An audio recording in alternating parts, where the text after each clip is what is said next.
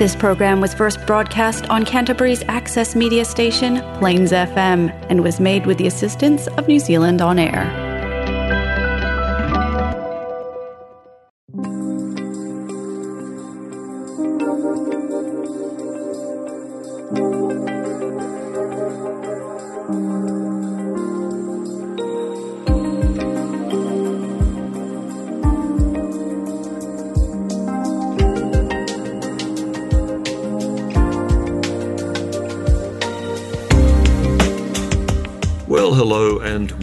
To a vegan lounge. And I feel a bit silly saying this because with great fanfare, I said goodbye. You know, you won't hear from me again last time we were on. And uh, all suddenly I, am here again. Now, I'll tell you a funny thing that um, I was having a little bit of a moan um, when I finished up last time, saying, you know, and all the time I put out uh, the email address, which, by the way, make a note of. It is veganlounge at veganchristchurch.org.nz. And um, I said, you know, I've only had a couple of only a couple of people uh, ever use that email, and they were people who were guests. Since I've said that I am finishing, and um, that's the end of the show for me, and uh, possibly we might uh, seek out a new host, hopefully well, the switchboard, the old saying, the switchboard's lit up. So thank you very much, everybody, for that vote of enthusiasm. But I am so delighted to be here because it, the reason I'm here is to introduce you to your new host of a vegan lounge. And so, Krystal Pay. Krystal, delighted to make your acquaintance and uh, welcome to your show. Oh, well, thank you very much for having me and inviting me along to my new show. it's wonderful to be here. Do you know, this is so funny how things work, and I'm, I'm a great believer in serendipity. But a week ago, did you could you even imagined? We've just had Pia, the producer here, showing you, and I've been, you know, listeners, I've really been enjoying um, the look on your faces um, Pia, the producer, said, "Now this is when you go outside and take outside broadcast and various microphones that you use." and I think probably a week ago you had no idea that you would even be thinking about sitting in a radio show, uh, studio with your own show um, and really learning how to be a broadcaster. Yeah, um, it's not something that I saw coming. I mean, I I have seen um, you know various sort of um, community programs where you know people have the opportunity to come in and learn how to do their own radio show. And I've often thought oh that looks really great but it's sort of one of those things I never really thought I'd get around to. So I'm sort of ticking one of those boxes I guess without um, without really trying which is always good. Because but you're no stranger to public speaking I think because I saw the um, the video of you uh, with a presentation that you were making um, when was it last year or something like that? What was that? Um, was actually just uh, just this weekend, just gone actually. Oh, was it? Yeah, was, it was that recent? It was for the uh, Graduate Women New Zealand for their centenary celebrations. Um, I took out the Susan Byrne Memorial Award in 2020, and um, we they just asked us to say a few a few words, um, you know, past awardees and that. For these sort of events. So I was just putting together a three minute clip to, um, yeah, for them to play at the at the presentation. So yeah. yeah. very professional too. I thought. Thank you, Krystal. So let's just, you, listeners are going to be interested to know a wee bit about you. You you're a Christchurch girl. Well, woman. Uh, I'm actually a, an Australian, but I've adopted Christchurch as my second home. So yes, um, I've been here for. Uh, I think 14 years now. So, yeah, yeah. Oh, oh, you must have been quite young when you came here. Um, I was mid 20s. Yeah. Yeah. Yeah. Yeah. Now, and tell me if I'm asking too many questions or personal questions, but I, I, know you've got a little boy. Um, so you, um, how old is he? Uh, he's he's eight. He's nine in August, actually. Yeah. Um, his name is Travis. Uh, yeah, and he, he keeps me quite busy. Um, the interesting thing about me is that I'm the only one in my family that doesn't consume any meat or dairy products. So, so I have. He calls himself a dinosaur, which is fine. Um, so it's a very interesting dynamic in, in my household when it comes to food. So, yeah. that accounts for on. Um, I'm going to refer people to to look to go onto your website and read a bit about your thinking, but that actually opens up. There's a little quote that I noticed. I thought, oh, I love that. Our role, this is from you, our role as human beings is not to preach or force our agendas, but instead to leave the door ajar, ever so slightly open to the possibilities. Yeah. And what a sweet way of uh, being. Yeah, uh, I guess um, coming along the vegan track, like for me, I stopped eating meat completely um, when I was pregnant with my son, and um, it was it was a number of things. I've been an on and off vegetarian through my teens, and and um, I'm actually a chef by trade. So I did my trade um, in the mines um, in North Queensland, and working with that kind of food on that scale, it's just. Um, you know, working with hundreds of kilos of meat and stuff like that, it's really actually quite um, distasteful, really. you know, because it's just such a lot, and it would put put me off food really. Um, but coming coming to the arriving as arriving sort of at the vegan approach um, was actually through part of my undergraduate degree at Canterbury University. I had this wonderful teacher called Dr. Fiona Dalzell, and she's a, um, a doctor in philosophy and she's a vet, um, and she's fantastic, and she is a vegan. And the way that um, she showcased veganism and all these wonderful, great speakers like Tom Regan and Peter Singer and Carol J. Adams, and there's so many. Um, yeah, I think when you're confronted with that, with those sorts of people, with those sorts of ideas, it's very hard to not take a common sense approach to to you know how we intensively farm animals and, and what we're doing um, on a uh, you know, on a global level too. And I, am also an environmental planner, so I know that uh, I have a lot of time for uh, farming practices, people that are meeting their best best practice guidelines, and that so that's really important. Yeah, so it all sort of ties in together. yeah.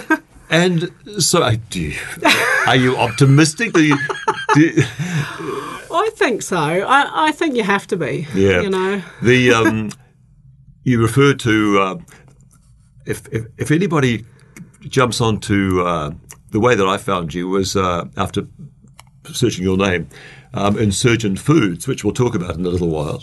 But um, the uh,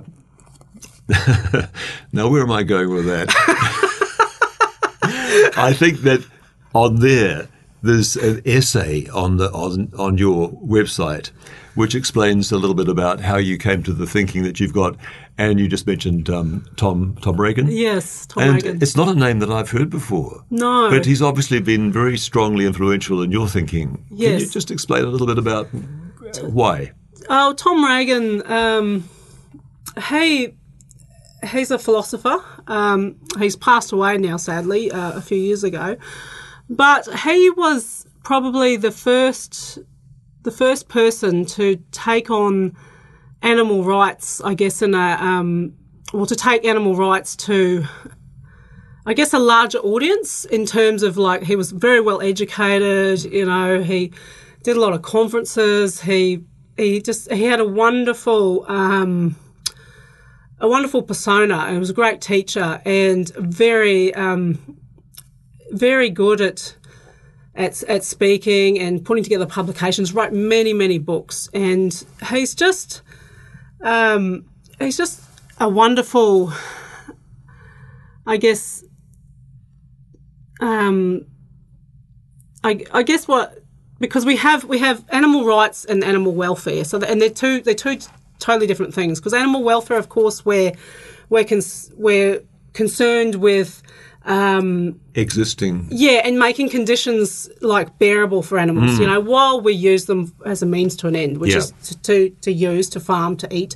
yeah. and the animal rights as well. Uh, um, animals are means in the in themselves. You know, they exist because they they want to exist, and their interests are not dying, basically. Yeah. So it's two completely different um, perspectives. Animal rights and animal welfare, they are Yeah. different, aren't they? Yeah, and I just I just found the way he just the way he sort of explains his perspective, it just makes sense. It's common sense, you know. Like it just it fell into place for me. It was like an epiphany when I started following his work. Yeah. So, Okay. And um, as far as this show is concerned, so what what what would you like to see happen? Oh, look, you know, I, I think when we discussed this, James, um, about how broad we can go with this show, and I think that's, I think that's where I want to take it. Like I know quite a lot of sustainable farmers. I live in Leeston. Um, you know, there's so many people out there, organic farmers, um, you know, sunflower oil producers. Like, there's just people out there doing really great things. Uh, walnut farmers, um, fantastic walnut farm, uh, Trickett's Grove, um, West Melton. I'm going to bring uh, Andrew and his wife maybe in to talk. Uh, SPCA. Uh, there's so many people we can draw from, um, and I think we want to make it as as varied as possible, but also. You know, it's not just for vegans. Like I, when I was talking about that quote earlier, you know, it's Leaving about the door ajar. yeah. I mean, Yeah. there's not. You know, um, I welcome people that are just trying to, you know, do the meatless Mondays and that kind of thing, and you know, don't feel like uh, you're excluded or this is a special club. Like, when I'm not going to, no one's going to judge you because you're making transitional steps to try and cut meat and dairy out of your life. Okay, that's really important because there are extreme people that go to extremes, but you know, it's a shift. It's a paradigm shift. It takes time. So. Yeah. Hmm. It it's funny. I, one of the things I did as I was experimenting very rigidly, really holding myself to a hmm. quite a slightly too high a standard, perhaps. But I stocked up the freezer with. Um, I went out for lunch yesterday, and I wasn't particularly hungry when I got home. And I thought, oh, I've got that little ready-made. It was a a meal. It was a green curry, Yep. frozen green curry, and it was a little freezer thing. And I must have picked it up at the supermarket. I thought, oh, that's interesting. It's on special. You know, I don't know what it was, seven ninety nine, nine ninety nine. Oh God, it was awful. it was one of the most awful things, and you know, it, because it really, what, what what was I expecting? You know, a little frozen thing that you put in the microwave uh, six minutes or something like that, pierce the plastic, and and the bizarre thing about it, I thought this has got meat in it. It was almost like sausages, something very sort of meat. I don't know if they tried to make it. I saw where I thought, where was this made? And um, I see it was made in Singapore and then marketed under another brand. But um, I've got a feeling it was a flight kitchen somewhere. it might have been? Does it look like a little flight kitchen meal? It might have been uh, TVP, tex- textured vegetable protein. Ah, I wonder if it was. Meat. It's a terrible. I I- don't. I'm not a big fan of it. Like I'm not a big fan of things that. Um, because the reason I don't eat meat is because I don't want to eat animals. So I, I find it, and this is just my perspective, and everyone's different. Um, I find a sausage that in like is meant to imitate meat. It's not really something that I, I want to eat, but that's fine. Yeah, because and once again, it's leaving the door ajar. Yes. And people who are so used to eating sausages, hey, I'm not going to have a pork sausage. I'm going to have a sausage. Mm-hmm. All these people making an effort to make interesting sausages. Great. Yeah. Yeah. I, I, I, I'm with that. I'll tell you what um, I have discovered. I was always very suspect about tofu. I never really got it, you know, or got into it. But every so often, you go to a, a, a Chinese restaurant, and you think, really, was that tofu? That was Yeah. delicious. Yes. And I have learnt that. Oh, I see. It's just a matter of actually handling it right. And uh, it- I, I, met, I um, made a little dish. I stuck the recipe online. I'm not just trying to hijack your show. but it was a I think it was on YouTube or something. Spicy and crunchy garlic tofu. Oh, sounds lovely. Wow, gosh, it was like, and it was a Korean inspired. But what I understood, what I gathered, and I learned from this, is that you've really got to press the tofu and get the liquid out of it if you're going to do something like that, don't you? Yes, you do. Yeah. Yeah. Yep. And I've got an old iron. Very, one of those very Ah. old-fashioned irons, and I put the iron on top of the uh, tofu. You've, uh, you either go through a heap of paper towels or Yes. ordinary just dish towels and, Yes. and, and drain it. But once you get, you get, a, you, then you suddenly you've got something totally different to work with. Yeah. Yeah, and definitely, I know corn flour is always really nice to, um, and spices to Yep. help fry it. Well, what I got from this uh, recipe, and I don't think I'd, uh, potato starch, and sometimes you know when you rigidly you think, oh well, I go and get the potato starch. I think I could have used corn flour, really. you know, it's just maybe the Korean people use potato starch, but um, but what absolutely delighted me because you make a sticky sauce and everything like that. It's up online on the um, vegan um, vegan society website, but. Um, is when you are frying that in a in hot oil in a wok, you've really got to keep those um, little squares, bite-sized pieces, apart Yes. because otherwise they're like little magnets and they s- sail together in that hot oil and glue themselves to each other, and you've got another problem entirely. yes. Oh, you'd know this, wouldn't you? Well, it's fun. I always try and just cook them in little batches Yes. at a time, and then yeah, it's it's the thing about tofu is it can be quite painstaking to you know to prepare that way, but yeah, otherwise you do end up with a with a bit of a creation.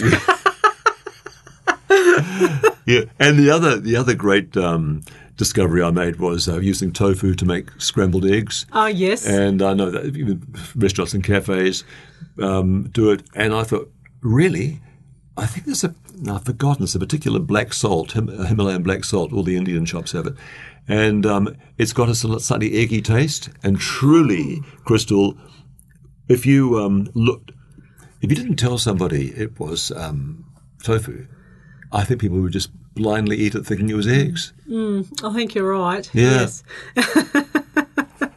Is there any particular? So your your young dinosaur um, son, Yes. he does he eat vegan when he's home with you, or No, no, he's, Yep. he's actually going through that. I mean, he do, we do try. Like we have, um, we have vegetables all the time on on the plate. That's part of it. But um, he tends to have a very um, limited diet of chicken nuggets and um, Like sausages. ninety percent of other people boys his age? Yeah, yes, yes, he's not particularly interested in anything, um, anything vegetarian or vegan. Um, so, but I think with him, the message is at this stage, like he, we, and this is probably going to sound quite morbid, but it's about giving thanks for an animal that's given its life for the process of consumption, you know, and he understands about death, which sounds quite.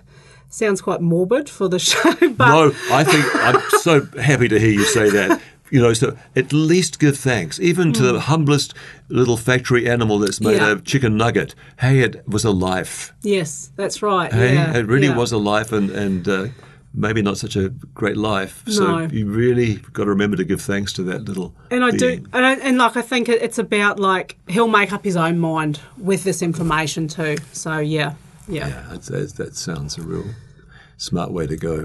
Yeah. Okay, so with the show, Mm-hmm. anything else that you think that um, any other directions? You meeting producers?